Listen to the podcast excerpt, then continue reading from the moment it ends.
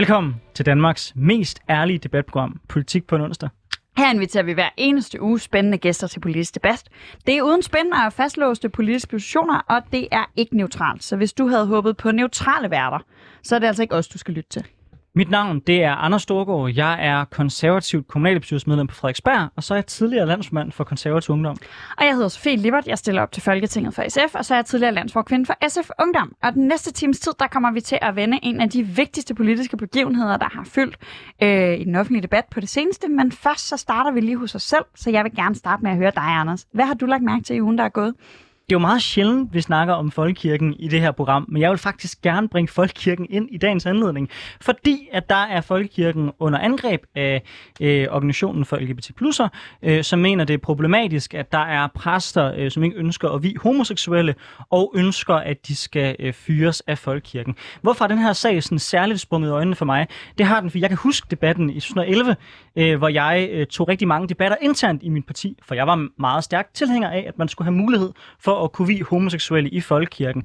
Dengang der blev øh, det standpunkt, jeg stod med angrebet øh, for, at det var en glidebane, fordi på sigt så ville venstrefløjen komme og kræve, at de folk, der var uenige, de skulle fyres. Hvor jeg mente, at øh, det her med at åbne op for det, det gav mulighed for, at langt de fleste folk i folkekirken, så som mig selv, der mener man sagtens kan være kristen og mene to fra det samme køn, de kan vise, at der vil være plads til dem, men det også samtidig vil, vil sikre den diversitet, der er i folkekirken, hvor folk kan mene forskellige ting, også inden for det religiøse spektrum, der er det at være kristen derfor så synes jeg, at den her sag er interessant, fordi den desværre jo egentlig bekræfter øh, det, som øh, mine kritikere sagde dengang. Og jeg vil bare sige, jeg står stadig det samme sted. Jeg synes, at det er en styrke for folkekirken, at der er plads til begge dele.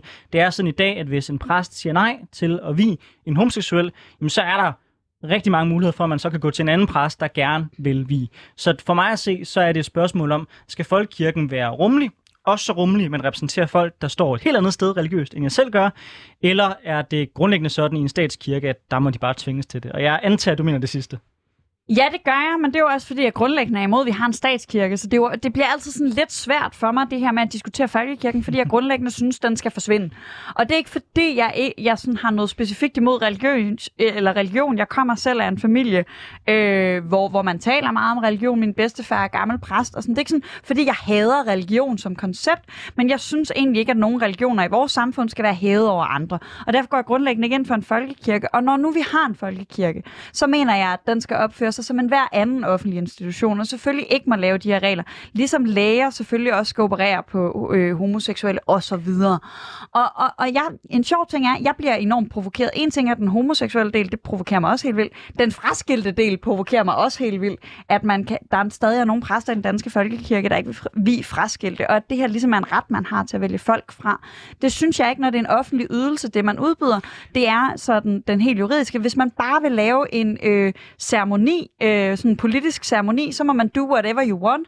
Men når det er en, en, en ydelse, som kirken øh, yder for det offentlige, så synes jeg faktisk, den skal gøre det på samme vilkår som alle andre offentlige institutioner. Men det gør kirken jo også. Altså, hvis, hvis, hvis præsten siger nej, så, så skal kirken jo øh, kunne levere en anden præst, der er villig til at, og, og, og vise. Så den ydelse, som du taler om, som kirken skal levere, den leverer kirken allerede. Det eneste spørgsmål, der er, det er, hvis du har en særlig situation, hvor en præst har noget i klemme med det her spørgsmål, er det så den præst, der lige præcis skal tvinges til at vi den homoseksuelle i det her tilfælde, eller kan man give det videre til en kollega, på samme vis som jeg forestiller mig, at hvis du har en lægegang, hvor nogen eksempelvis har et problem i forhold til en abort, synes jeg også, det giver rigtig god mening, at man så bruger en læge, der ikke har en udfordring med det, frem for aktivt at tvinge en person, der mener noget særligt i det her tilfælde, til at foretage operationen. Det er jo virkeligheden der, den ligger. Jamen, det, der tror jeg, vi er grundlæggende uenige. Altså, jeg mener, hvis du er ansat for det offentlige, så skal du øh, udbyde de øh, ydelser, som det offentlige siger. Og det er altså, det, uanset om du er læge, eller lærer, eller præst, eller whoever.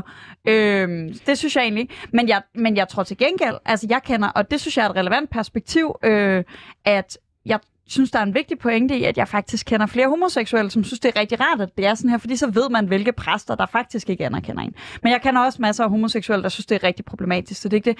Men jeg forstår godt, det er meget, måske meget rart at vide, at den præst, der vi er en, ikke hader en. Præcis, præcis. Og altså, jeg mener jo det samme, hvor hvis du har, lad os sige, en kantine, øh, hvor du har forskellige kokke, øh, og du har en person, der er meget troende muslimer, ikke ønsker at røve svinekød, og du har to kokke, så giver det da enormt god mening, at den kok, der er fuldstændig ligeglad, at det er ham, der står for at lave den ret, der har noget med svinekød at gøre. For mig at se, er det bare en fleksibilitet, der skal kunne være i et samfund. Ja, jeg tror... Åh, det er fordi, der, jeg synes, der er forskel på den fleksibilitet, fordi for, der er stor forskel på, om jeg ikke bryder mig om svinekød øh, af religiøse årsager eller whatever, eller om jeg ikke bryder mig om mennesker, der er noget. Altså, jeg, det, jeg tror, det er fordi, det er den, den intermenneskelige øh, relation, det handler om, at den knækker for mig, hvorimod altså, øh, det andet, altså, døde ting har jeg ikke så mange følelser omkring. Alright, men øh, hvad har du så følelser for? Hvad har fyldt noget af det nu, der er gået for dig? Jamen, det har boomer massebevægelsen imod Spotify. Altså, jeg elsker det. Neil Young har forladt Spotify, fordi der er en meget kontroversiel øh, amerikansk øh, type, der har et talkshow på, på Spotify, som, som, så, og så har Neil Young simpelthen sagt, hvis øh, enten så skrider han, eller også skrider jeg, og så Spotify sagt, øh, altså vi udelukker ikke nogen, så har han været sådan, fint, mit musik er ikke længere på Spotify. Og flere og flere sådan, øh, musikere, som det typisk primært er boomer, no offense til Neil Young, der lytter til, forlader Spotify frustration over, at, at, at de lægger platform til nogle meget kontroversielle øh, synspunkter. Og det betyder lige nu, at dem, der er i gang med et politisk boykot af Spotify, der er også en masse unge venstreorienterede. Det er der jo altid i et hvert politisk boykot. Men der er også sindssygt mange gamle mennesker, fordi Neil Young er væk, og det vil de ikke have. Det synes jeg er vildt fedt. Og jeg er generelt vild med store massebevægelser, der mener noget om de her kæmpe platforme, som har tæt på monopol, som Spotify har. Vi kan jo høre, når vi skal øh, komme med et eksempel på en podcast-platform, så er det jo altid det, vi nævner. Øh, jeg synes, det er så fedt, når vi presser dem til øh, at agere mere politisk hold op, hvor er jeg grundlæggende uenig med alt, du lige har sagt. Øh, altså, jeg mener bestemt ikke, at det er hverken positivt eller noget, vi skal efterstræbe, at Spotify begynder at skal vælge at vrage mellem, hvilket podcaster eksempelvis de synes, der leverer standpunkter, der er øh, woke nok. Altså, hvad vil der ske, hvis, hvis øh, Spotify begynder at så, og så blande sig i, for eksempel nu, nu, nu den her øh, podcast, som vi også kører nu, altså, hvis de hørte noget, og pludselig synes, at det standpunkt, jeg fremførte, det så ikke var woke nok, skal Spotify så til at stå til ansvar for, at de har lagt platform til mig, at jeg udtrykker de her holdninger, og skal man så til at begynde at diskriminere det, og måske prøve at skubbe sig platformen? Skal folk så lave en politisk boykot af Spotify, fordi de på den måde har givet øh, plads til os? Jamen, altså, det, jeg synes, ja. det er en meget problematisk glidebane at gå, gå ned af. De her platforme, de skal give plads, synes jeg, til rigtig mange standpunkter. Også både fra det yderste højre til det yderste venstre. Men, og så er det også som forbrugere, der må vælge, hvad vi så gider at lytte til. Jeg tror for det første, jeg vil sige, Neil Young er ikke woke i mit hoved. Det tror jeg heller ikke, Neil Young er i sit eget hoved. For det, andet, det var ikke det afgørende. For det andet, det her, det handler om fake news. Det handler om den del af højrefløjen, som, som, som bruger der, altså den her, vi, vi så den stormen på kongressen sidste år. Det er den del, der handler om spredning af misinformation, af konspirationsteorier. Joe Rogans podcast er, er præget af af misinformation og af fake news. Og det synes jeg er helt i orden, at Spotify som platform siger, eller det synes jeg flere platforme, fuldstændig ligesom Twitter har lavet det her lille label øh, på, når man fake news tweeter, som Donald Trump virkelig blev ramt hårdt af på valgnatten på et tidspunkt. Har du hørt Joe Rogan? Nej, jeg, jeg okay, har kun læst fordi, om Neil fordi Youngs han... kritik, den gamle boomermands kritik ja. af Joe Rogan. Ja, fordi jeg, jeg har fulgt rigtig meget af debatten i USA også, og har lyttet flere gange også til Joe, Joe Rogan. Joe Rogan er ikke nogen vild konspiratoriker. Altså Joe Rogan, han er en stille rolig mand, der hiver nogle gæster ind, og så sidder han og snakker med dem. Og interessant nok, så der hvor Joe Rogan virkelig begyndte at blive et hadobjekt fra øh, Neil Young og andre øh, såkaldt boomer i USA, det var faktisk, da han hed Bernie Sanders øh, på, hvor han så pludselig begyndte at øh, blive sat i, hår, i hårkorn med nogle, med nogle folk, som man fra den liberale venstrefløj mente var problematisk. Doublehand hader Birk, fordi han valgte Bernie Sanders øh, at få ham på, og ikke eksempelvis Biden. Så øh, jeg vil øh, passe meget på, hvis jeg var dig, med at købe alle de præmisser, der bliver sat. Fordi i USA, der er der et rigtig, rigtig, rigtig, rigtig stort politisk game om at prøve at deplatforme folk og prøve at frame folk, som om de er særligt ekstreme. Jamen, Mm, altså, det, det, det er jo svært at sige. Nej, jeg har ikke hørt Joe Rogan. Jeg lytter øh, ikke til amerikanske borgerlige podcasts. Altså, det er jo ikke en ting, han er, Nej, han er, han er ikke borgerlig. Det, det, er, det er en forkert præmis, der bliver sat her på mange punkter. Så er han venstreorienteret. Han er, han er, han er værdiorienteret på nogle punkter, højorienteret, og så er han økonomisk rigtig venstreorienteret. Så du kan overhovedet ikke placere ham på det spektrum, Men, men det er heller ikke vigtigt her. for mig, om, om jeg er politisk uenig med ham. Det, jeg synes er prisværdigt, det er, at, at vi øh, har nogle mennesker, der faktisk prøver at øh, gøre noget ved de her monopoler. For problemerne med monopolerne i tech-verdenen, det er jo, at, at vi, vi har enormt svært ved at påvirke Spotify, fordi det er der, det hele ligger. Vi har enormt svært ved at påvirke Facebook, fordi det er der, det hele sker. Vi har enormt svært ved at påvirke Google, fordi Google ved fucking alt om os. Og derfor så synes jeg, det er enormt prisværdigt, når folk med magt, som for eksempel Neil Young, forsøger faktisk at påvirke øh, Men netop en fordi platform. det er monopoler, er det så ikke endnu mere problematisk, at man er i en situation, hvor de så begynder at vælge og vrage mellem, hvem man synes, der skal være på de her platforme. Så giver du jo pludselig øh, et monopol. Det vil sige, de store virksomheder, du plejer at kritisere, så meget vetoret over, hvilke holdninger de mener er rigtig forkerte. Øhm, Du giver dem da kun mere magt så. nej, nej, det mener jeg faktisk ikke. Jeg mener ikke, vi giver dem mere magt ved at lade det, og tvinge dem til øh, ikke at være øh, det, det eneste sted, man kan høre Neil Young. Vi vil gerne høre din holdning. Send en sms til 92 45 99 45.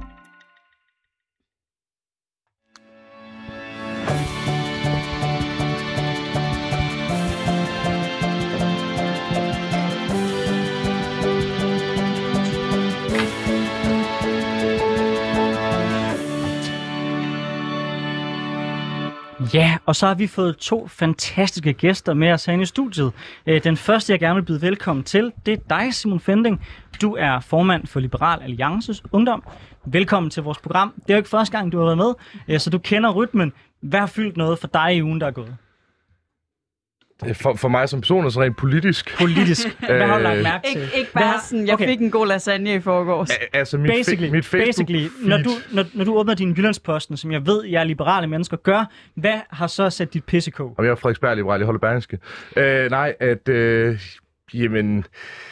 Ret meget omkring noget genåbning og sådan. Øh, det fylder ret meget. Øh, nu øh, er, er der jo øh, af, mine Facebook-venner et par stykker, der også er øh, coronaskeptikere, tror jeg, det er et venligt udtryk, ikke? Øh, hvor... Syge hoved. Der, øh, jo, be, be, bevares, men jeg tænkte ikke, jeg ville ud i en større psykosomatisk analyse her. Øh, det har vi ikke tid til. At øh, der har været rigtig meget med genåbning, og folk, der, øh, der lige pludselig tror, at øh, alt er slut, øh, at øh, pandemien er, er, er nødvendigvis Nu er den slut. væk.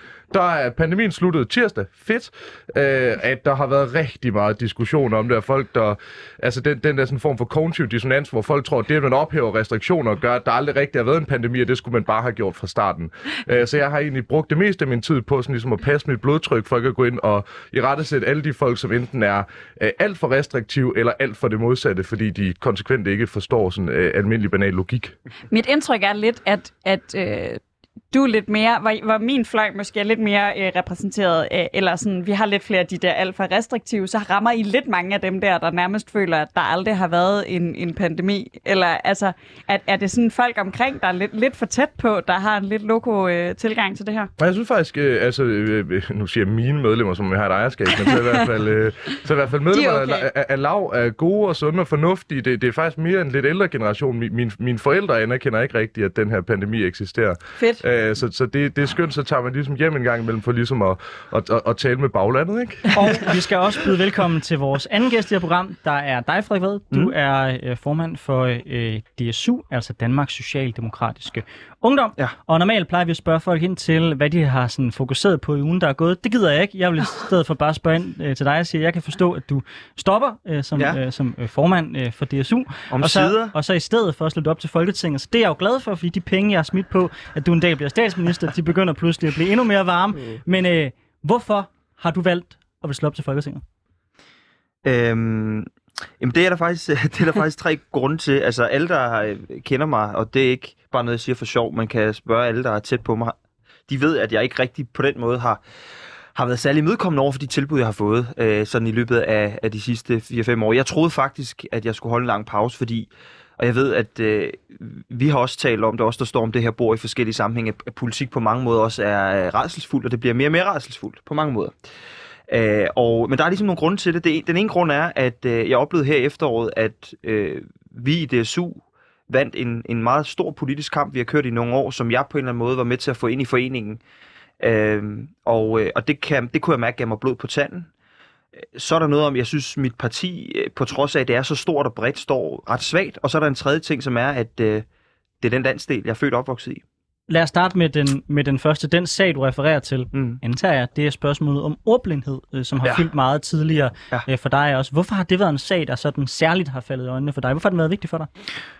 Jamen, den har været vigtig for mig, fordi jeg mener så, som socialdemokrat, at øh, jeg, kan ikke, jeg kan ikke som socialdemokrat finde på noget mere øh, grundlæggende i forhold til at give, gøre mennesker i stand til at kunne tage vare på deres eget liv, end at sikre, at alle lærer at læse, skrive og regne. Altså, hvis vi bare havde et samfund, hvor alle kunne læse, alle kunne skrive, og alle kunne regne, og alle kunne tale en lille smule engelsk, hvis vi bare havde sådan et samfund, så var en meget, meget stor del af vores sociale problemer øh, væk. Og det her med at samle alle de tusindvis af ordblinde elever op tidligt, så de ikke bærer med den skam og den øh, ringe, øh, hvad skal man sige, de, de ringe faglige kundskaber med sig ind på en ungdomsuddannelse, det er essentielt. Det, det er virkelig vigtigt. Altså. Og normalt så lægger politikere jo sådan et rigtig øh, fint selfie op af dem selv, når de stiller op, mm. Øh, hvor de står og smiler fjollet og siger, ja, yeah, jeg er blevet valgt til øh, folketingskandidat. Mm. Du lagde et billede op af en særlig person, der har betydet noget for den her sag. Ja. Øh, vil du ikke fortælle lidt om den historie? Jo. Jamen, det er en fyr, der hedder Noah, som er, han går på øh, Ordblind HF i Roskilde. Øh, og hele den her ordblinddagsorden for DSU startede reelt, da, da jeg læste om, at Nora i, øh, som 16-årig i 9. klasse læste som et barn i 4. Fordi at øh, hans forældre var blevet ignoreret af systemet. Den socialdemokratiske velfærdsstat, som skulle øh, hjælpe folk i nød, havde ignoreret gentagende gange forældrenes opråb om, at her er der altså en fyr, der knokler med sin lektie, men han lærer aldrig fucking at læse og skrive. Han måtte ikke få en IT-rygsæk, han måtte ikke blive testet, han måtte ikke få tilskud til ordblind efter skole. Så forældrene der, hvoraf øh, den ene er pædagog, og den anden er, er, er lærer, de måtte øh, selv af egen lomme øh, betale kassen for at få ham på en ordblind efter skole. Og det viser, at han var ordblind, og det viser, at han i løbet af to år kunne lære noget, han ikke havde lært i 7-8 år i folkeskolen. Og jeg tog den sag op, og, øh, og Nora meldte sig så aktivt selv ind i DSU, og er nu næstformand i DSU Slagelse, og er blevet ret stort aktiv for vores organisation. Og det kan man sige, man kan tage alt muligt fra mig, og det kan godt være, at jeg ikke får kredsen ned i Slagelse og alt det der, men, men, men det forhold, jeg har fået til Nora og hans familie, det, det kommer jeg aldrig til. Og det, det, det står tilbage som noget af det største, jeg har bedrevet i min tid i politik. Det er jo øh, enormt spændende. Jeg har, jeg har ikke sat penge på, men jeg har sat en middag på, at du bliver statsminister. Så, Uh, kan vi ikke lade være med at snakke om det? så, øh, så jeg satser også på, at øh, det er der, vi ender. Det skal lige siges ved...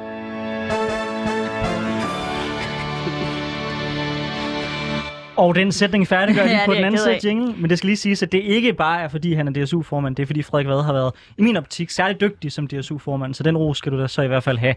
Men Du lytter til Politik på en onsdag med Anders Storgård og Sofie Lippert, og vi har i dag besøg af Frederik Vad, som mm. er formand for Danmarks Socialdemokratiske Ungdom, og Simon Fendinge, som er formand for Liberal Alliances Ungdom. I månedsvis har det danske erhvervsliv med dansk industri råbt og skrevet på flere hænder. Danmark mangler arbejdskraft, lyder det, og derfor så har regeringen i januar forhandlet en ny reformpakke på plads, der leverer 12.000 ekstra hænder til den danske økonomi. Ifølge DI, der er reformpakken dog langt fra nok til at dække det opsving, som dansk økonomi er inde i lige nu. Aftalen den er indgået mellem S, SF, RDF og KD, altså uden resten af de borgerlige partier og enhedslisten. Hos de blå partier, så er det særligt de penge, mm. som regeringen vil bruge på at hæve dagpengene til op til 23.000 kroner for arbejdsløse, der har været længe i beskæftigelse, som skræmmer. Det kritiseres af Venstre og Konservative for at være socialistisk tankegost, der gør det for attraktivt at være ledig. Også forhøjelsen af fradraget for folk, der er medlem af en fagforening, er blevet kritiseret. Omvendt så havde regeringen forsøgt at få de blå partier med gennem lavere dagpenge til studerende, højere grænse for, hvor meget studerende må arbejde ved siden af studiet, skattelettelser til folkepensionister, der stadigvæk arbejder, sænkelse af elafgiften, lavere midlertidig beløbsgrænse for, hvilke udlændinge øh, virksomheder må rekruttere, og højere beskæftigelsesfradrag. Frederik Vad, øh, hvis Mm. man ser bort fra de højere dagpenge, så lyder det jo egentlig som sådan en klassisk øh, blå reformpolitik. Hvorfor har Mette Frederiksen følt, det var nødvendigt at fremlægge det her, og hvorfor er det kun lykkedes at få DF med fra højre side, når der nu er så mange godbidder til det blå? Jamen, jeg synes jo netop det, at de borgerlige ikke er med, bortset fra Dansk Folkeparti, som jeg jo stadigvæk mener er blå blok social samvittighed, det er jo et tegn på, synes jeg, at vi faktisk her har øh, med at gøre, gøre, at gøre med et balanceret udspil. Jeg synes ikke, det her det er klassisk blå politik. Det her, det er klassisk, synes jeg, socialdemokratisk politik. Det handler om at skabe et samfund, hvor så mange som muligt kommer i arbejde øh, så hurtigt som muligt, og øh, i stedet for at bruge øh, det proveny, der måtte komme ud af sådan en øvelse på skattelettelser, så geninvesterer man det i uddannelse, så man sørger for, at næste generation bliver dygtigere end den forrige, eller den sidste generation. Og jeg synes, det er klassisk. Og når konservative og liberale alliance og nyborgerlige og venstre ikke vil være med, så er det jo fordi, at de ikke kunne få deres topskatlettelser igennem. Og det tænker jeg, at vi skal høre øh, Simon Fending om lige om lidt, men jeg vil bare grave lidt dybere mm. i det spørgsmål her. Altså, når Hummelgaard han, øh, har drejet 180 grader rundt på spørgsmålet om rekruttering af udenlandsk arbejdskraft, mm. og han argumenterer for, at det er tiderne, der har forandret sig, så det er nødvendigt mm. at, at gøre. Mm. Lyder det så ikke lidt i dine ører som et ekko af Korridon og Helle Thornings nødvendighedens politik? Altså, de økonomiske forudsætninger har ændret sig. Nu bliver vi nødt til at lave de reformer, vi tidligere har sagt øh, ikke skulle laves. Mm. Altså både ja og nej. Øh, ja, fordi at øh, der er et element af sådan klassisk reformpolitik over det her, og det vil jeg slet ikke øh, lyve om. øh, så, så ja, i den forstand. Nej, forstået på den måde, at alt det, der i, øh, eller det meste af det, der i Torning-regeringen blev frigivet, af rådrum, af økonomi i forbindelse med reformerne, det blev ikke geninvesteret i at styrke vores fællesskab, eller samle dem op, der har fået mindst fra starten af. Det blev øh, geninvesteret i at sænke skatterne for virksomheder, for de rigeste. Og, og det vil sige, jeg synes, der er en klar, meget, meget klar forskel der. Jeg vil dog komme jer i møde, øh, eller komme dig i møde, din, øh, din præmis i møde, Anders, på den måde, at jeg synes heller ikke, at mere udenlandsk arbejdskraft øh, egentlig er en specielt god vej at gå. Jeg så hellere, at regeringen turer øh, lave de uddannelsesreformer, de strukturelle forandringer af uddannelsessystemet, der skal til for at sikre, at vi har den nødvendige arbejdskraft i fremtiden. Det tør man ikke endnu. Simon Fandinge, er det her i virkeligheden en blå reform, som bare er blevet vedtaget helt uden blå stemmer? Nej, nej, det, det, det, det synes jeg dog ikke. Altså, der er... Nej, DF var med. Ja, så om de er borgerlige, det, det, det er en diskussion til en anden dag. Men jeg, jeg skulle lige øh, komme tilbage igen efter, jeg, jeg stod lige og overvejede, om jeg skulle trække mig, for jeg vil også gerne roses team i radioen en træk. Uh, der, jeg skulle, der er sgu ikke nogen, der siger, at jeg skal være statsminister, men så skal jeg måske også finde mig et andet parti. Jeg skulle lige til at sige, uh, det er noget med partiet. At der, at det... At, at, altså, det, den er ikke borgerlig, men den er mere borgerlig, end man måske kunne have håbet på. Mm. Altså, jeg synes egentlig langt hen ad vejen, der er rigtig mange gode takter. Altså, der er sådan noget som dagpenge, er generelt set et af de steder, hvor man faktisk kan gøre ret meget for arbejdsudbud, som er det, der er formålet. Der, der er nogle ting, nogle hellige kører, som man ikke har valgt at røre ved, og det, det er jo så fair nok. Men eksempelvis udenlandsk arbejdskraft, igen, det er jo, det er jo en midlertidig løsning. Jeg håber, den bliver permanent, men det er så, hvad det er øh, synes jeg faktisk er rigtig, rigtig fint, at man har gjort det for at løse et kortsigtet problem, fordi der, man skal jo også huske på, at jamen, vi kan lave nogle strukturelle ting, der sørger for, at vi eksempelvis øh, løser krisen med 100.000 faglærte, vi står og mangler. Absolut. Men det igen, det er, altså, det er ikke nutidsfrederik og Simon, det er fremtidsfrederik og Simon, der, der, der, der skal sidde og gøre det. Der, vi, vi står med nogle ret store mangler på kort sigt, og det er, det er ret meget dem, som jeg egentlig synes langt hen ad vejen, der er blevet løst på en, en ret fornuftig måde. Vil jeg gerne have set en mere ambitiøs reform? Ja. Vil jeg gerne have set en mere borgerlig reform? Ja. Kunne det have været meget værre? Ja.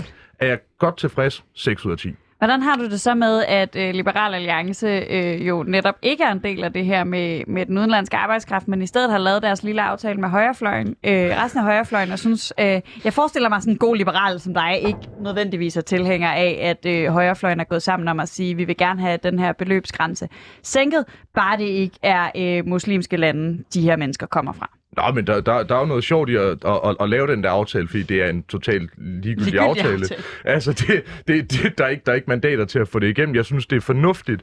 Men jeg synes altså også, der er, igen uden at gå nødvendighedens politik og mandaternes logik på den, at der er en forskel i forhold til min skuffelse over LA, som jeg synes skal være et ambitiøst parti, som jo er den, så at sige, yderste øh, højrefløj rent økonomisk, som netop kan tillade sig at sige, prøv vi skal have noget på topskatten. Vi, vi bliver nødt til at gøre noget der, hvor det virker. Det venstre og konservative mener, man skal komme efter som påstår og være nogle ansvarlige partier, som kan gå ind og, og samarbejde. Det, det kan vi også, men ja, det, det kunne vi ikke. Det kan vi nu.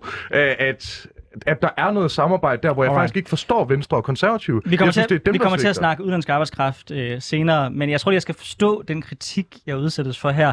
Jeg kritiseres fra LA for, at vi ikke er gået i et forlig med de røde, som jeg forstår det, du øh, siger. Øh, og til det så vil jeg bare svare øh, ja.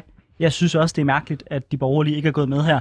Jeg synes, man har kravlet alt for meget op i træ i spørgsmålet øh, om dagpenge. Altså, helt ærligt, den lø- det løsningsforslag, som øh, de røde partier er kommet med her, ja, er det sådan en god konservativ politik? Måske ikke, men altså bare fået foreslå det selv i 2014, der fremlagde han jo muligheden for, at man kunne hæve det for øh, visse øh, faggrupper, og så samtidig sige, okay, så, gør vi, så finder vi pengene internt i systemet, men vi gør det til at løse det hul, der er rent dagpengemæssigt. Så det er jo egentlig en relativt til forladelige løsningsforslag, der er blevet fremlagt, som I jo også kritiserer. Og hvorfor egentlig? Altså, jeg synes, den retorik, der er fra hele Borg Danmark PT med, at øh, nah, men, det skulle betale sig arbejde. Jo, jo, men det er jo en forsikringsordning, det her. Det er jo ikke en overførselsindkomst, ligesom kontanthjælp.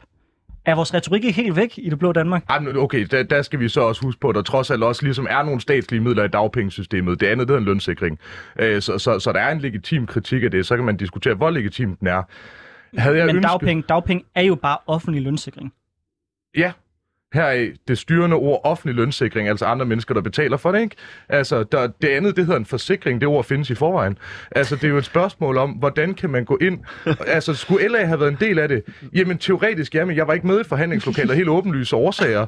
Øh, men, men jeg, grunden Du til, sad at- ikke og tog referat som sådan en lille student. Nej, det, det, desværre ikke, men det er drøm. Det kan være næste Danmark kan mere to, der, der, der ser er dig, snit til det. referatet. Men pointen med Venstre og Konservative er ikke en kritik af dig, eller en kritik af, af, af, af, potentielle, altså af, af venstrefolk. Det er en kritik af, jeg forstår ikke, når man laver reformer, altså når det er enkelte forslag, så, så forstår jeg godt, man står udenfor. Jeg forstår også godt, hvis du er et såkaldt yderfløjsparti, at du står udenfor selv, når man laver reformer, at du kan se, om du kan trække en rigtig retning. Men jeg forstår godt, LA ikke vil have deres store fede stempel på det her. Men Venstre og Konservative, noget der er så vigtigt for vores arbejdsudbud, som man står og brokker sig om, så kan man altså ikke bare melde sig ud og tage et fedt socialt mediebillede og sige, nej, jamen, vi, vi, vi har faktisk lavet vores egen lille aftale over vores eget lille hjørne. Det synes jeg er uansvarligt, og det synes jeg ikke er, er et parti, to partier, der kalder sig statsministerpartier, værdigt. Altså, jeg ved ikke, om det er din fødselsdag, Frederik, men du bliver lagt ud med at få ros, og nu, nu, nu begynder vi i den blå lejr at slås om, hvorfor vi ikke er gået med i en aftale sammen mere. Det, det har udviklet sig specielt, det her program. Nej, det er vigtigt at understrege. Jeg siger, jeg forstår LA ikke er med, jeg forstår Nye Borgerlige ikke er med. Det er Venstre og Konservative, der, der, der, der sidder med humlen, ikke? Og netop af den årsag, fordi jeg øh, mener jo, at det her, det er... Øh, altså, jeg, der er mange ting i den her aftale, jeg er træt af. Mm. Øh, og jeg, øh, men SF er med i den, og jeg mener faktisk for en gang skyld, SF har gjort det, som jeg synes, SF altid skal gøre. Trække en aftale så langt til venstre, at de højreorienterede skrider. Øh, ikke nødvendigvis, fordi det er vigtigt, at de højreorienterede skrider, men fordi vi så kan få bedre politik igennem. Øh, og der tænker jeg lidt, Frederik, altså kunne vi ikke med det flertal, der er endt med at stemme for den her aftale, have fået noget endnu bedre? Altså, fordi jeg, bliver, jeg synes dagpenge, øh, den, den del, der ikke handler om dimittenter, rigtig nice politik. Mm. Det tror jeg hurtigt, du og jeg kan stå her mm. og sådan, Ja, ja, tale ja, ja. hinanden meget varme Ja, på, hvor ja. fedt det er. Men jeg synes, der er ret meget andet i den her aftale, der er sådan lidt med. For eksempel det der med, hvorfor skal studerende kunne tjene 4.000 mere om måneden, mens de stadig får SU, og hvorfor skal vi have lavere beløbsgrænse for udlændinge? Altså, Ja. er der ikke, er der ikke, kunne vi ikke have gjort det bedre, nu hvor vi har kylet de borgerlige ud af det her, den her aftale? Jo, er, der er også nogle ting, jeg er øh, træt af. Ikke så meget det der med, at man kan arbejde ved siden af sin SU. Altså, jeg synes jo, at, øh, at vi bliver nødt til at have et samfund, hvor flere unge arbejder tidligere på alle niveauer af uddannelsessystemet. For mig at se, at det er faktisk en ideologisk kamp. Men det der med beløbsgrænsen, jeg er fuldstændig enig. Øh, der, der har vi en udfordring, og der ærger det mig faktisk lidt, at mit eget parti, øh, og til dels SF selvfølgelig, men det er Socialdemokratiet, der jo har trukket den retning, har lyttet lidt for meget til dansk industri, og lyttet lidt for lidt til dansk metal. Altså vi står, bare for, for, for ligesom at skære det ud pap, vi står i en situation, hvor arbejdsgiverne påstår, at de ikke kan finde nogen medarbejdere til deres virksomheder. Alligevel så har vi lavere reallønsfremgang på industriens område øh, i år, end vi havde sidste år. Og eksplosion i realløn, det er jo tegn på, at der er mangel på arbejdskraft. Det vil sige, at lønudviklingen afspejler ikke den mangel på arbejdskraft, virksomhederne taler om. Det er det ene. Det andet er, hver eneste gang, der er en forkølet virksomhed, som går ud og siger, at der er en eller anden type medarbejder, de ikke kan skaffe, så viser det sig, at den type medarbejder kan man faktisk godt skaffe den dag i dag på det, der hedder positivlisten, hvis, og her kommer det hvis, som arbejdsgiverne glemmer at sige, hvis man tager et uddannelsesansvar. Hvis man har praktikpladser, hvis man har lærepladser, hvis man har elevpladser. Virksomhederne i dag vil rigtig gerne have arbejdskraft fra udlandet serveret på et sølvfad. Men når det kommer til at uddanne fremtidens arbejdskraft, når det kommer til at tage ansvar for uddannelsesopgaven, når det kommer til måske også at lave et, et, et fleksibelt rum for nogle af de der lidt øh, skæve eksistenser, som vi godt kunne få ind nogle timer om ugen, måske ikke fuldtid, men så deltid, så oplever jeg, at arbejdsgiverne ikke løfter deres del af ansvaret. Så jeg vil gerne komme dig så langt i møde, Sofie, selvom vi er uenige om mangt og meget i. Jeg synes, at den her aftale til gode ser arbejdsgiverne ensidigt, og jeg mangler, at arbejdsgiverne skal levere noget til gengæld. Simon Fending, øh, har man lyttet for meget til arbejdsgiverne? Er der i virkeligheden ikke det store problem, som de påstår, øh, og er det i virkeligheden bare arbejdsgiverne, der ikke er interesseret i at punge ud ved kasse 1 og betale det, det koster? Jeg mener selvfølgelig aldrig, man kan lytte for meget til arbejdsgiver. øh, det, det, det, det ved jeg sgu ikke, om man har. Altså, jeg synes jo også, der er nogle ting for, for arbejdstagerne. Jeg synes, det, det Frederik snakker om, er en, er en valid problemstilling. Spørgsmålet er så bare, om det er noget, som skal løses i det her, eller om som skal løses i nogle andre, måske lidt større strukturelle forhandlinger. Og det er også, altså når Sofie, når, når du siger det der med, at jamen, der er nogle ting, du godt kan lide, og så er der nogle ting, du ikke kan lide. Jamen, grunden til, som jeg forstår det i hvert fald, at det her det bliver lavet, det er først og fremmest en akut mangel på arbejdsudbud og den her akutte mangel på arbejdsudbud, det skal man jo løse med nogle ting, som øger arbejdsudbuddet, og så giver det ikke nogen mening at lave en, en, en hurtig reform. Og det at hæve dagpengene er ikke godt for arbejdsudbuddet. Der er nogle ting, der er godt for arbejdsudbuddet, og det er også derfor, vi står og råber og skriver om topskat. Det, e, en ting er, at det er en ideologisk mærkesag. Det er også et spørgsmål om, det er virkelig godt for arbejdsudbuddet. Det er jo det, vi står og mangler. Det er også derfor, jeg siger, at den er uambitiøs, fordi man har valgt ligesom kun lige at se det øverste lag af værktøjskassen, i stedet for at grave derned, hvor det værktøj, som man virkelig kan bruge til noget for at løse problemet, det er. Jeg tror i virkeligheden, du har ret i, at problemet med min kritik af den her reform er, at jeg ikke rigtig anerkender dens præmis.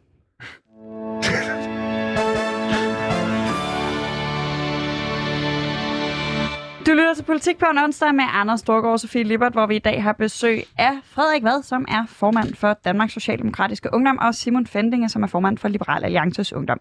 Vi diskuterer regeringens og øh, nogle partier rundt om nye øh, reformpakke, øh, som blev vedtaget i sidste uge, og behovet for flere hænder i den danske økonomi. Et af de kritikpunkter, ja, der var lige to beskeder til mig i sejren. Et af de kritikpunkter, der er blevet rejst af Venstrefløjen mod reformpakken, er, at den tager penge for de, øh, fra de unge gennem endnu en omgang af nedskæringer, denne gang på dimittensatsen for nyudklikkede studenter, og giver det til pensionister. Christian Madsen, der egentlig skulle have været med i det her program, men har meldt afbud øh, i morges, han skrev på Twitter, og jeg synes, det var et meget interessant take på det her. Ingen modregning i folkepension mm. til seniorer, der arbejder. Besparelser på unges dagpengeret. Det er det vildeste boomerforlig, som man er, var i gang med at skrue øh, sammen i Finansministeriet. Mm. Øh, Frederik Vad, du slår mig ikke som øh, den klassiske boomer-repræsentant. Faktisk taler du meget øh, ofte, øh, i hvert fald i din egen optik, øh, for, for ungdom. Altså er der ikke en pointe i, at det, man har indført her ved at fjerne modregning i folkepensionen, det er i virkeligheden borgerløn til pensionister, mens at, øh, mens at studerende de øh, stadigvæk bare øh, ja, skal arbejde? Om der er jo ingen tvivl om, at, at øh, man kan sagtens se den her aftale øh, på, øh, ud, ind igennem, gennem den prisme, der hedder, at øh, pensionisterne bestemmer alt i det her samfund. Og øh, derfor så er det en god idé at holde sig gode venner med dem. Og jeg mener Kunne faktisk... man, kunne man forestille sig, at det var fordi, at 50 procent af vælgerbefolkningen efterhånden er pensionister? Ja, det, men jeg synes faktisk, det er en valid point. Jeg synes, at der er mange politiske reformer, der ikke bliver lavet i det her land, fordi man er for bange for mennesker over 60 år. Altså for eksempel alt det, som jeg synes, man skal gøre ved boligmarkedet. Det er der ikke nogen, der tør, blandt andet fordi det rammer øh, øh, plus 60-årige. Og man kan jo se, at en tredjedel eller halvdelen af velstanden i Danmark, der er koncentreret på plus 60-åriges hænder. Altså det er ret, det er ret massivt. Øh, jeg synes, han, øh, jeg synes faktisk til dels, han har en, en pointe. Jeg synes ikke, aftalen i sig selv øh, isoleret set er et problem eller øh, gavner de ældre, men jeg synes, at den taler ind i en tendens i tiden, hvor at det er meget, meget svært at give noget til bestemte unge grupper og tage noget fra bestemte ældre grupper. Det synes jeg er problematisk.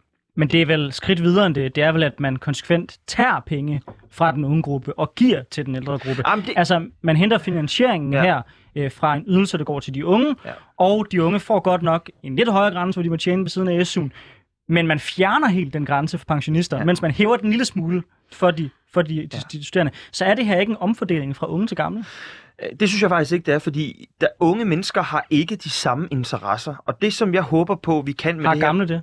Øh, nej, det, er jo, det har de heller ikke. Men pointen er, at jeg håber jo, at altså, den her reformaftale, den er jo ikke færdig. Der ligger jo 1,3 milliarder kroner, som skal finansieres i uddannelse, som ikke er disponeret endnu. Og mit håb er jo, at de penge kan gå til den største salvandsindsprøjtning, til de dele af uddannelsessystemet, hvor vi har unge, som er blevet svigtet i årti efter årti. Det er FGU, uddannelserne, det er øh, erhvervsuddannelserne, det er ufaglærte voksne, som har brug for en hjælpende hånd til at kunne blive opkvalificeret. Måske de forsørger, måske er de ikke råd til at gå ned på SU.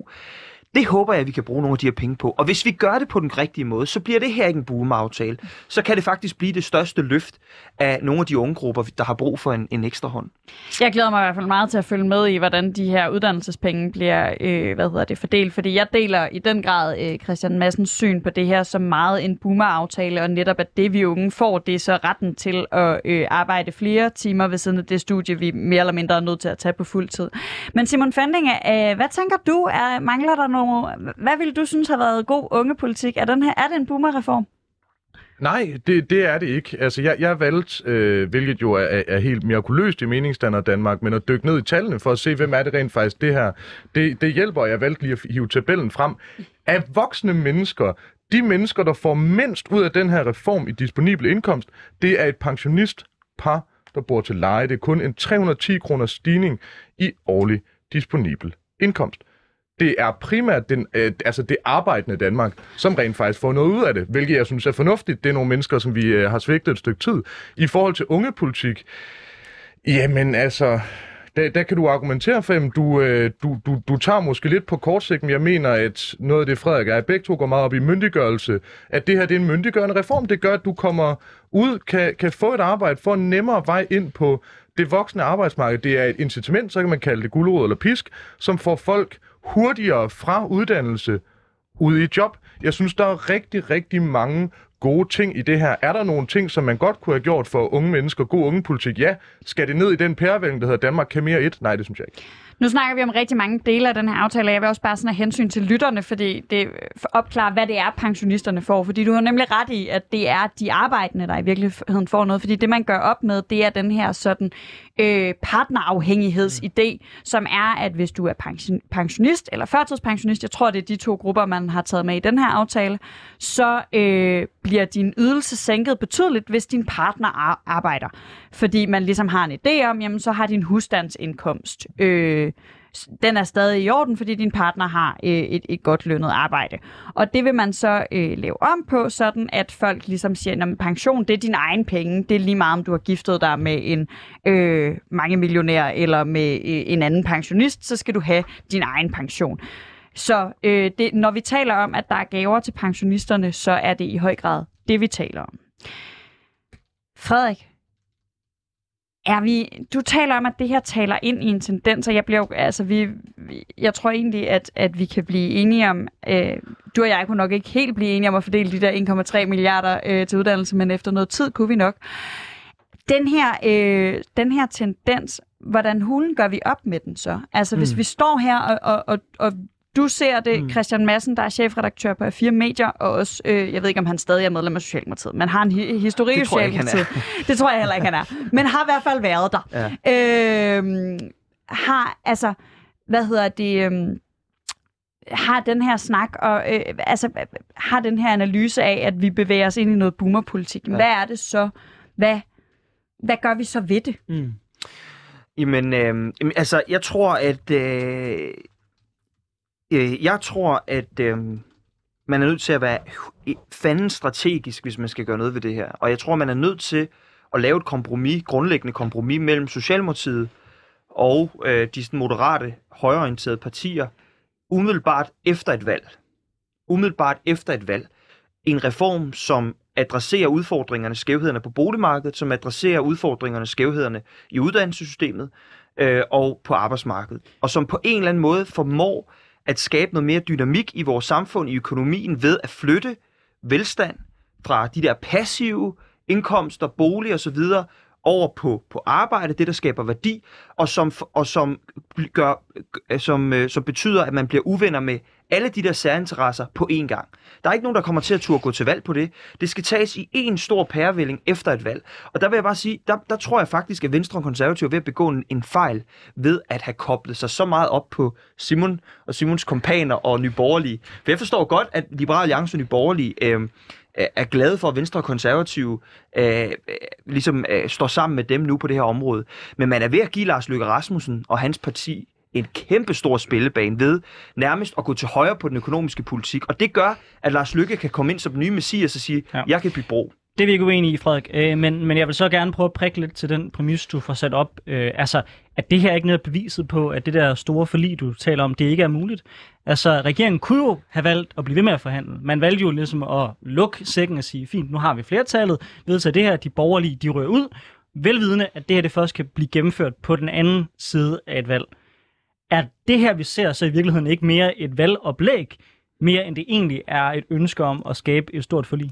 Der har jo ikke været reelle forhandlinger, når man går, når Blå Blok går samlet til forhandlingerne, og, og dermed siger, som Pape og Jacob Ellemann gør, jamen øh, hvis Pernille Vermund ikke kan se sig selv i det her, så er vi også ude. Ja, altså, altså det, det, det, det, her, det, her, det her kan godt blive, blive en ret lang diskussion Altså, er for os frem og tilbage om strategi, men, men, men jeg, vil jo, jeg, jeg vil jo bare mene, at dem, det gør mest ondt på, at der ikke er landet en aftale, det er arbejdsgiverne. Og siden det er arbejdsgiverne, det gør mest ondt på, så kunne man have valgt en strategi fra S' side om simpelthen bare play for time, og så sige, vi bliver bare ved med at, at stonewall det her og kigge på jer, indtil I kommer til forhandlingsbordet. For så tror jeg, at i sidste ende, så kunne man have lykkes med at lande et bredt forlig. Men der mener jeg, rent strategisk så man muligheden for at sige, at vi kan splitte de blå, det ruller vi med, velvidende det her først skal blive gennemført på den anden side af et valg. Og hvorvidt det er den rigtige kalkyle, det, det tror jeg, du og jeg kan tage et helt program. Lad os nu se. Altså, jeg, jeg, jeg tror faktisk, at arbejdsgiverne er glade for det, der ligger. Jeg tror, at arbejdsgiverne lige nu kæmper en brav kamp for at få højrefløjen til at stemme for det. Jeg vil bare sige, det som højrefløjen har gjort i de her forhandlinger, det svarer jo til, at Socialdemokratiet øh, øh, tog enhedslisten med i forhandlinger med en blå regering om alting og sagde, hvis Pernille Skipper og Maj Villesen ikke kan se sig selv i noget, så har vi forladt lokalet. Altså, det er jo at lade yderfløjene bestemme øh, alting. Og der må jeg bare sige, at der synes jeg, at, øh, at de højrefløjen har spændt ben for sig selv. Men for at svare på Sofies spørgsmål, jeg synes, at man skal tage de her kampe efter et valg, fordi der er ikke nogen, der tør gøre noget før et valg. Folk er så bange for at miste vælgere på den her konto. Jeg bliver mest bare stresset af, at du får det til at lyde, som om der kommer et valg lige om lidt. Altså, jeg ved godt, at det ikke er, fordi du har insider-viden eller noget. Jeg bliver bare sådan helt uha. Øh, men, men Simon Fandinge, hvad, hvad tænker du om det, Frederik siger?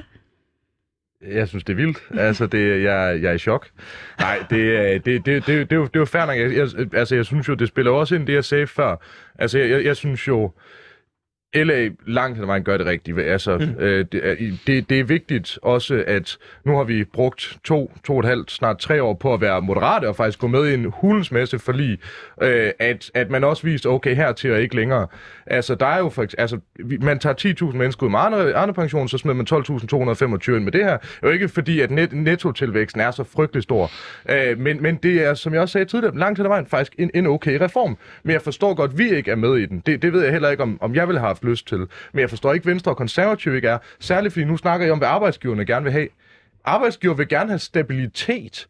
Altså nu, øh, Frederik og jeg er begge to pro-fagbevægelsen. Jeg, jeg er sådan moderat er så pro-fagbevægelsen. Frederik, han er, øh, øh, altså, li, han, han er vildere med det, end jeg er med YouTube og Barnaby, ikke? Og det, det siger jeg alligevel ikke så lidt. Det, at, at jeg synes jo langt til, at Venstre og Konservative svigter, når de ikke er med til at lave en stor, bred reform og trække i den rigtige retning. Og det Simon- siger jeg fra Simon- den anden side Simon- af Venstre og Konservative. Det er fandme en mærkelig argumentation at kritisere V og K for at have bundet sig fast til et eget parti. Men fair nok.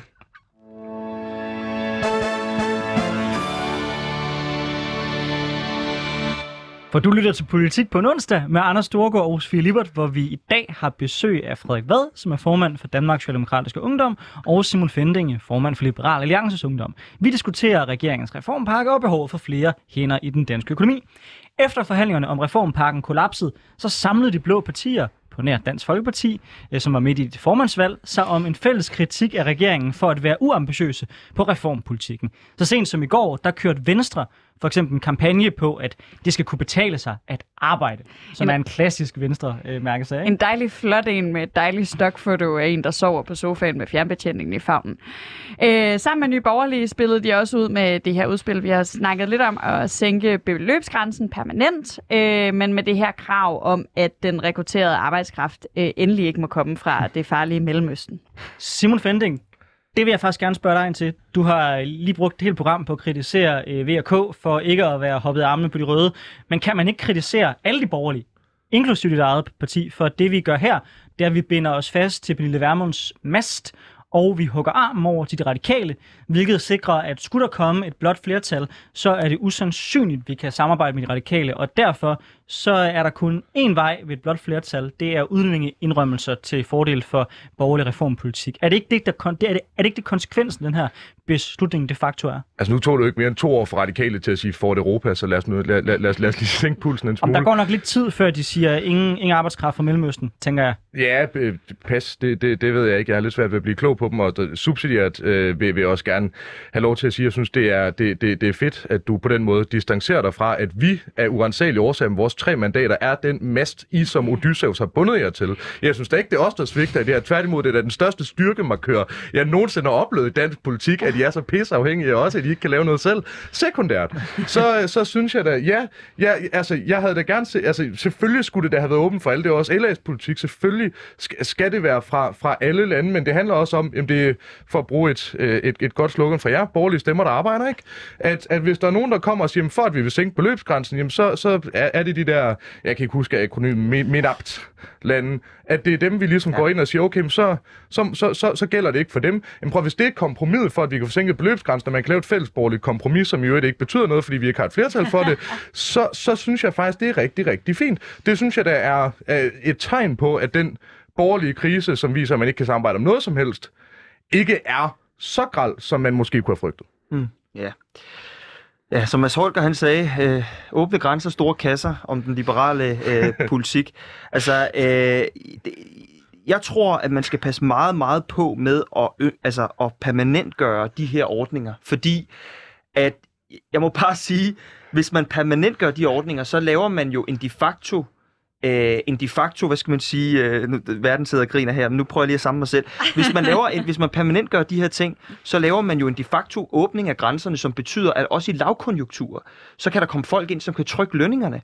Og arbejdsgiverne vil jo gerne have de her mennesker fra hele verden til Danmark for at trykke lønningerne. Det er et klassisk synspunkt. Det er et klassisk synspunkt.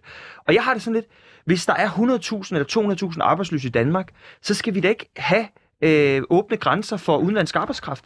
Øh, det, det, det, vil da trykke lønningerne helt vildt. Står vi ikke og mangler 100.000 faglærte? Det, hvor, hvor, hvor skal de komme fra? Jo, men der kan jo komme konjunkturudsving, der kan komme nye finanskriser, der kan komme krak på aktiemarkederne. Og hvis det sker, og tusindvis af mennesker bliver arbejdsløse, så er vi jo nødt til at, at lukke porten i. Altså, jeg synes lidt, det er en pseudo-diskussion, som vi har her, og jeg ved godt, det er, det er resultatet af, at øh, borgerlige partier, inklusiv øh, DI, så lang tid har sagt løsning af udlandsk arbejdskraft. Men altså, ifølge Finansministeriet, så er det 2.500 Øh, øh, i arbejdsudbud, man kan hente, hvis du fjernede beløbsgrænsen fuldstændig og bare sagde laveste med, medarbejdere, altså lønninger for en HK, det er der, hvor vi man sætter grænsen.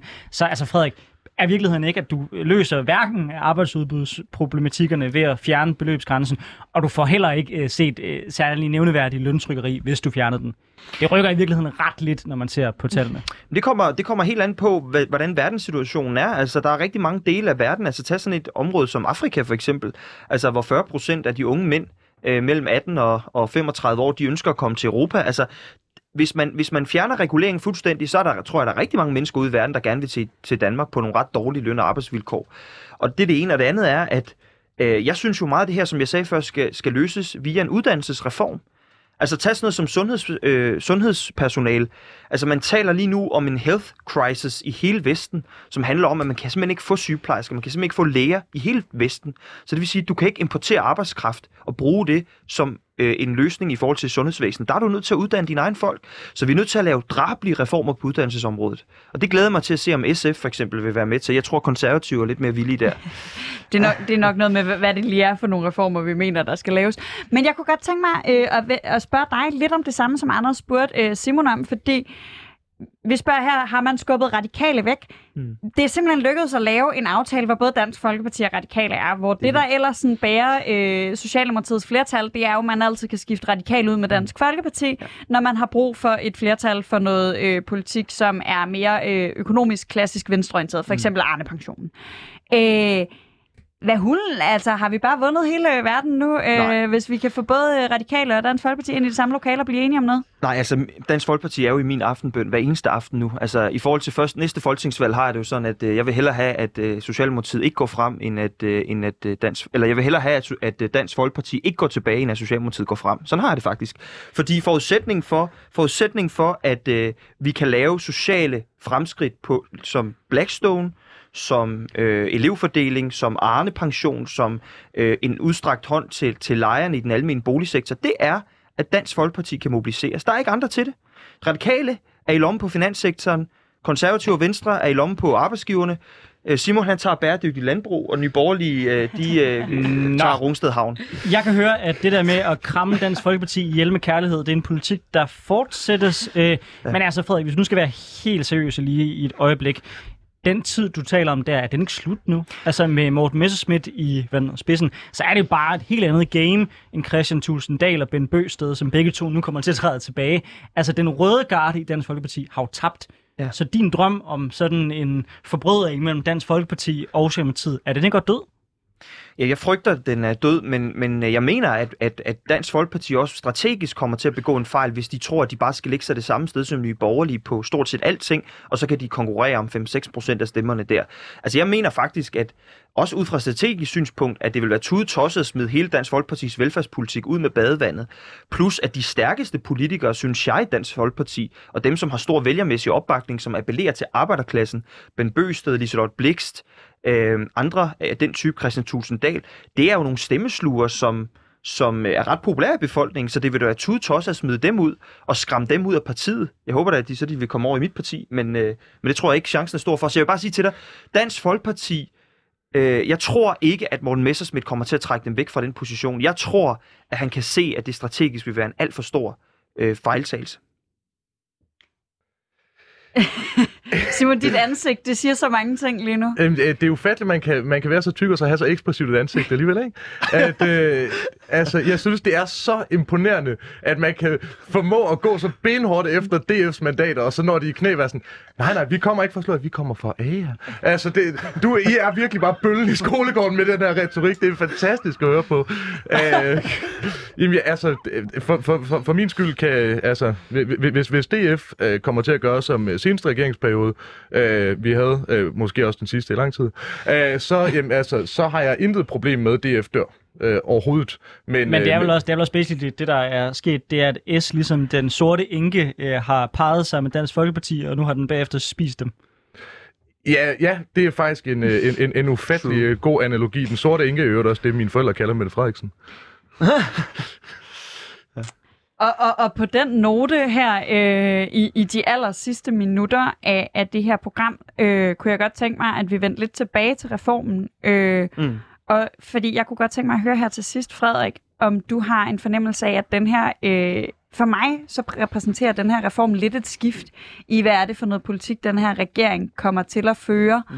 Øh, oplever du også, at det her er et, et, et skridt i en anden retning, øh, måske en anden strategi, en anden politisk linje, mm. eller er det mig, der ser spøgelser? Jeg tror, Hvad sker der med Danmark Kan mere 2? Er basic det, vi spørger Jamen til. altså, det jeg håber, der sker, det har jeg presset på for både udadtil og på de indre linjer i flere år, det er jo, at Danmark kan mere to øh, repræ- vil repræsentere strukturelle forandringer af uddannelsessystemet. Og det tror jeg, man er nødt til, øh, både som venstrefløj og højrefløj, øh, at, øh, at stemple ind i, fordi jeg mener, det er nøglen til at løse en lang række af de problemer, vi har i Danmark. Altså dimensionering, omprioritering, et helt nyt syn på, hvordan arbejde og uddannelse skal gå hånd i hånd. Altså, det, det håber jeg, at Danmark kan mere to vil levere. Og jeg synes egentlig, at det, der handler om at ændre uddannelsessystemet, det burde være kommet før den her reform, fordi problemer med dimittentledighed kan netop adresseres, hvis du ændrer uddannelsessystemet. Simon Fending er helt kort her til sidst. Glæder du dig til Danmark kan mere 2? Ja, det bliver skønt. Øh, nej, altså jeg håber selvfølgelig bare, at man øh, tager øh, Cepos' århundrede skattereform, bare Ctrl-C, Ctrl-V, øh, og så, så er den klaret, ikke? Nej, det, det, det, hvis man skal være en lille smule mere seriøst, jeg håber, at øh, der kommer et frontalangreb på konkurrencestaten. Jeg håber, at øh, man adresserer de bagvedliggende faktorer til stor mistrivsel, øh, ikke bare i befolkningen, men blandt unge i, i, i særdeleshed, øh, og tager et opgør med gymnasiereformen, frit gymnasievalg. Jeg ved godt, igen, den falder kun fra 90 til 84 eller andet, ikke? Men, mm. men, men det er stadig vigtigt også rent principielt, man tager et opgør med folkeskolereform, fremdriftsreformer, fanderens pumpestok og prøver at lave et, øh, et samfund, hvor man rent faktisk sætter mennesket i fokus. Og hvis det skal ske sammen med nogle uddannelsesreformer, det er så fint. Frederik Vad og Simon Fendinge, øh, henholdsvis formand for DSU og Liberal Alliances Ungdom. Tak fordi I var med i dag, mm. og tak for den forbrødring, vi lige fik i studiet lige på de aller sidste linjer. Altid. Har du lyst til at lytte til mere politik på en onsdag, så kan du altid finde alle tidligere og kommende afsnit på din foretrukne podcast-platform.